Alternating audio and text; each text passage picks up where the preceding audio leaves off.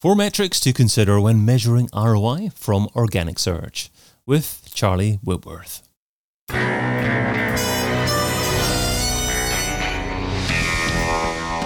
InSearch SEO podcast is brought to you by SimilarWeb, helping you build better SEO strategies with digital intelligence, insights, and data. Hey, it's David.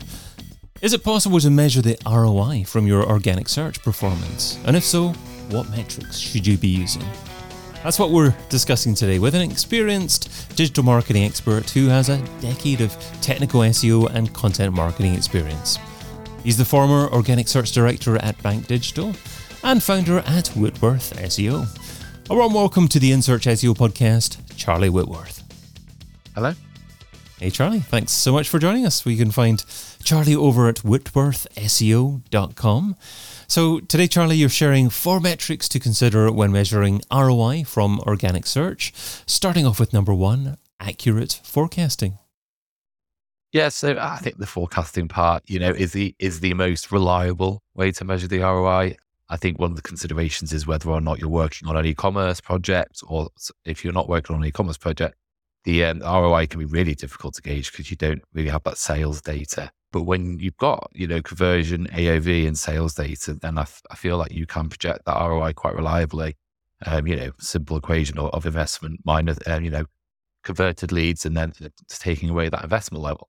So yeah, for e-commerce, I wouldn't say it's easy, but you know, there's tangible, tangible metrics there you can use to make that calculation.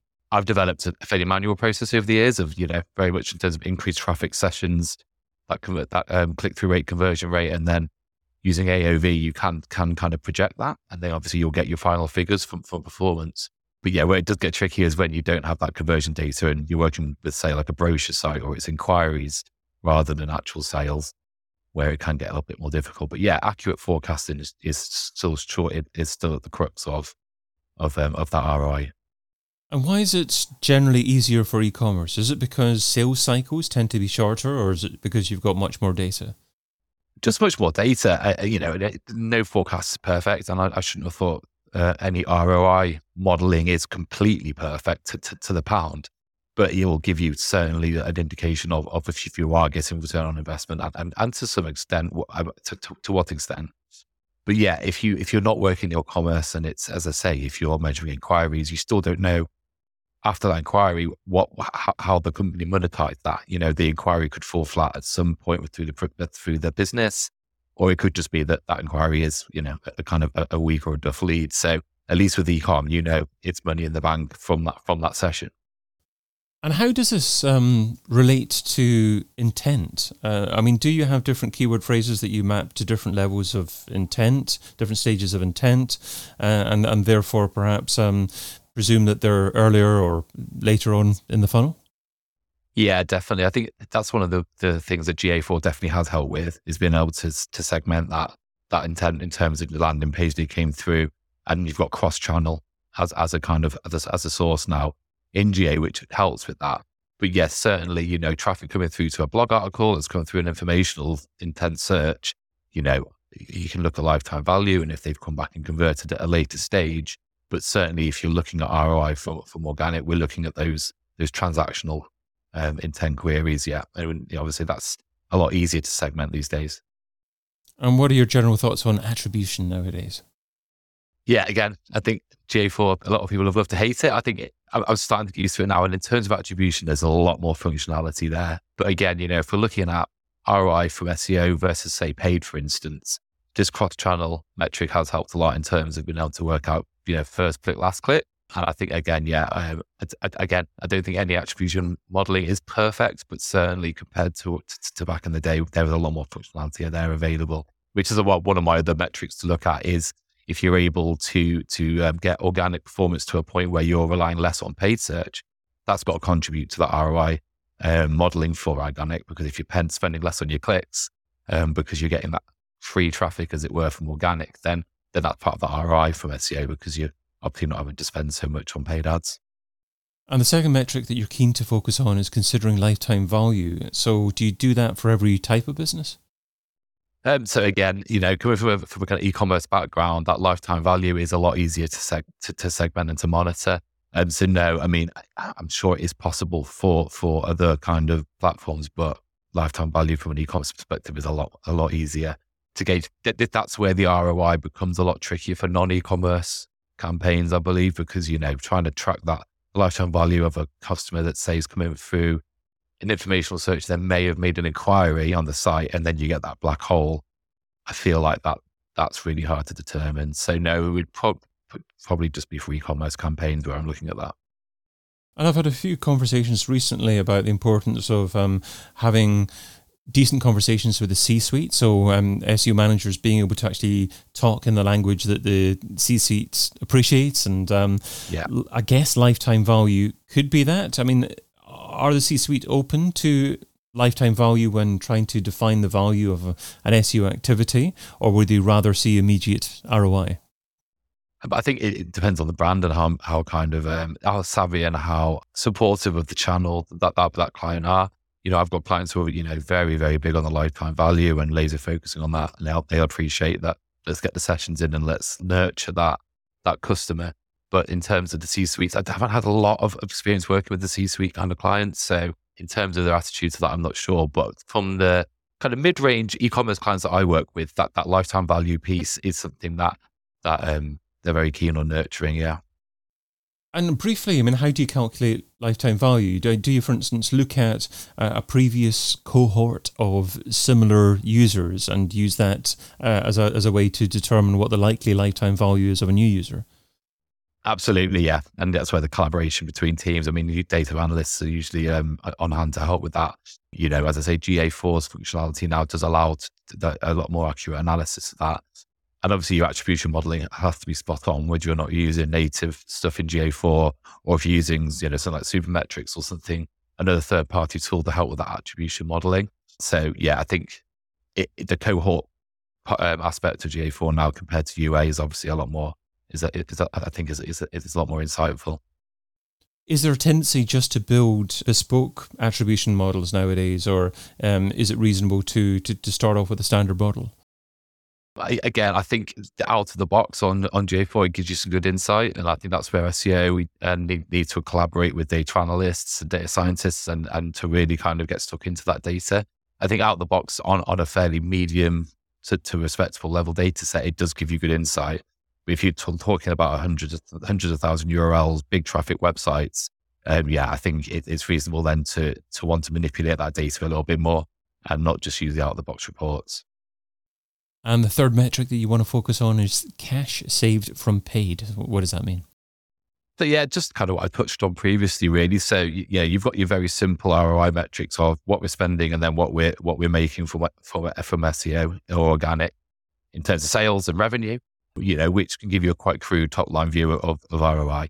But there's a few things that I've mentioned that it's really hard to, to attribute, but are worth bearing in mind. One of them is that cash safe and paid. So if organic visibility and traffic to commercial pages organically, because you're suddenly ranking first, second, third in the organic search is so strong that you then don't need to invest in those clicks from a paid search perspective.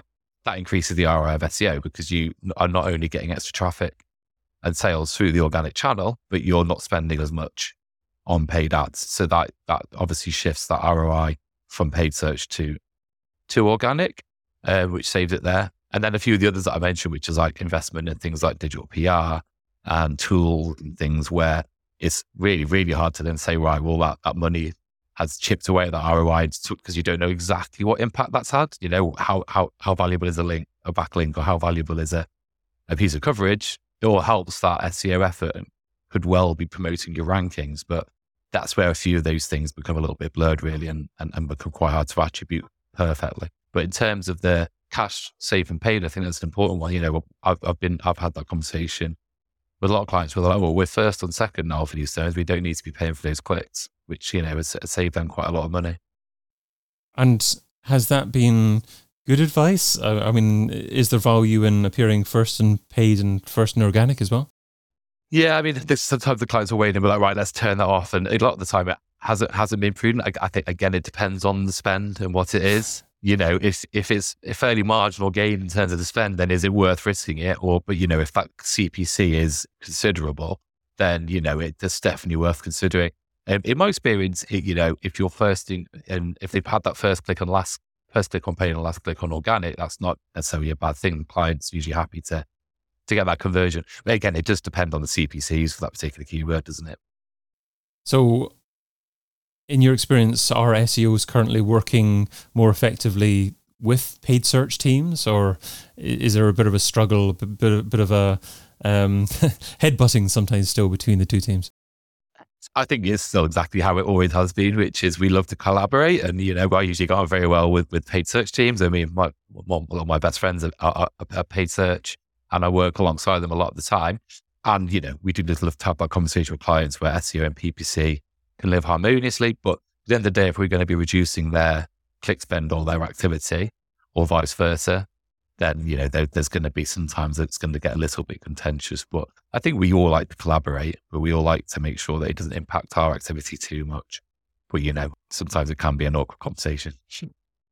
Something else that you said that um, I found quite interesting was you're talking about um, the, the, the value of links, and it made me think um, uh, perhaps um, outreach teams need to do a better job with actually determining the lifetime value of driving traffic and more prominent rankings to a particular piece in order to actually define the amount of money that's appropriate to pay for a piece on another side. Um, let's not necessarily say links, but uh, should outreach teams do a better job of actually considering lifetime value before deciding how much budget they should be spending?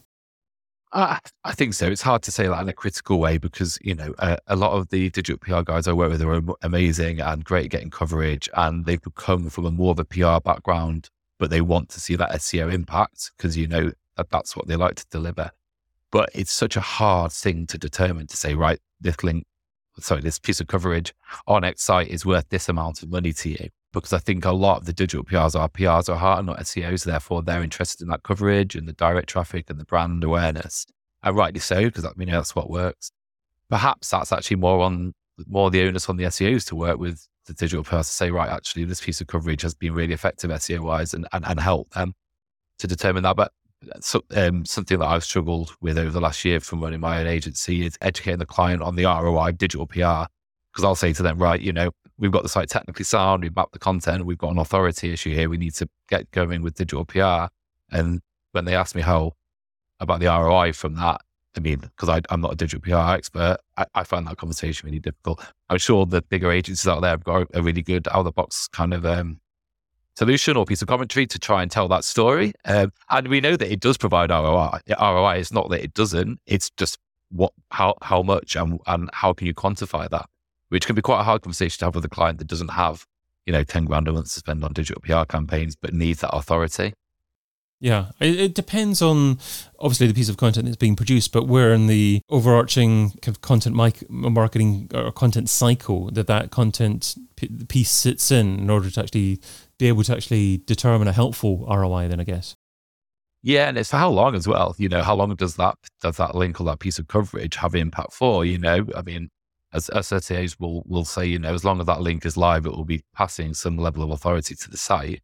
But as we see now, you know, links that aren't necessarily crawlable, they're buried in a site, they get old or stale, you know, will will start to have less impact. So that ROI from that piece of coverage then starts to wane. So it, with all those factors, it becomes an almost impossible thing to to put an actual number on. Apart from that, we know it does provide ROI because without the coverage and links, that you just you would hit that glass ceiling, wouldn't you? And the fourth area that you want to focus on is get to granular. So, what do you mean by that? So yeah, another way to gauge the ROI is sometimes to look on a project based. So I've worked with on this basis with a few clients. It does have its downsides because sometimes you'll implement something and it won't have the impact that you thought, or Google's taking a long time to honor it, or it just could be a tactic that's become less effective. But for instance, if I'm doing a big URL restructure for a client, they'll ask me, right, well, as a project, what what kind of impact is this going to have? And you know you can base it on on when you've implemented it from previous campaigns you can base it on you know your understanding of the algorithm at the time but but you can can project do a bit of forecasting based on that piece of work you're going to do to say right well what i would expect on a very rough level for this to have this impact on rankings and then start to project some in, some do some forecasting and project some roi on that basis that can help get things through can help you know, to get sign off so that the client will actually go ahead with that, with that implementation as well. So instead of looking site wide, right, you know, SEO is going to have this amount of impact on your site ROI wise, it can be easy to break it down into those kind of big win kind of implementations that we all know have impact that we, we know over the years. So yeah, looking at URL structure, looking at title tags, looking at content mapping or content cluster implementation, looking at resolving cannibalization. Perhaps you can look at those individual things and start to project some ROI from, from those individual tasks. Well, let's finish off with the Pareto Pickle. Pareto says that you can get 80% of your results from 20% of your efforts. What's one SEO activity you would recommend that provides incredible results for modest levels of effort? Well, I think you know what I'm going to say. It's one I've spoken about before, but the, um, on on large scale sites, having a look at your keyword cannibalization um, and perhaps looking at a, a prune of your content for engagement. Have you got content competing with each other? Have you got too much content on the same topic? Well, you know, the core updates recently have, have focused on, you know, especially through the helpful content update and the recent core updates on that EEAT and quality. So I think reviewing content that's competing and content uh, experience and looking at utilizing that for the recent core updates is a quick win. Okay. And in terms of content that's competing, identify the piece of content that I guess you don't want ranking and ideally put 301 that to the other piece of content? Uh, so it's again, it's not a no, uh, not a one size fits all solution. Sometimes that content may want to stay on the site. The, the client may want to keep it on the website for whatever reason, but you don't want it competing with another piece of content. In that instance, I would no index it if you know it's historic and it's weak and it's fairly sparse and lower quality, then yeah, I would just just just 301 it and get get it off the site. So yeah, for low quality, spammy or over-optimized historic stuff, get rid. Let's get it redirected. If it's borderline, but you know it's competing with other content and creating that cannibalization, then just just just whack a no index tag on there. I've been your host, David Bain. You can find Charlie Whitworth over at whitworthseo.com. Charlie, thanks so much for being on the In Search SEO podcast. No problem and thank you for listening. Check out all the previous episodes and sign up for a free trial of the SimilarWeb platform over at similarweb.com.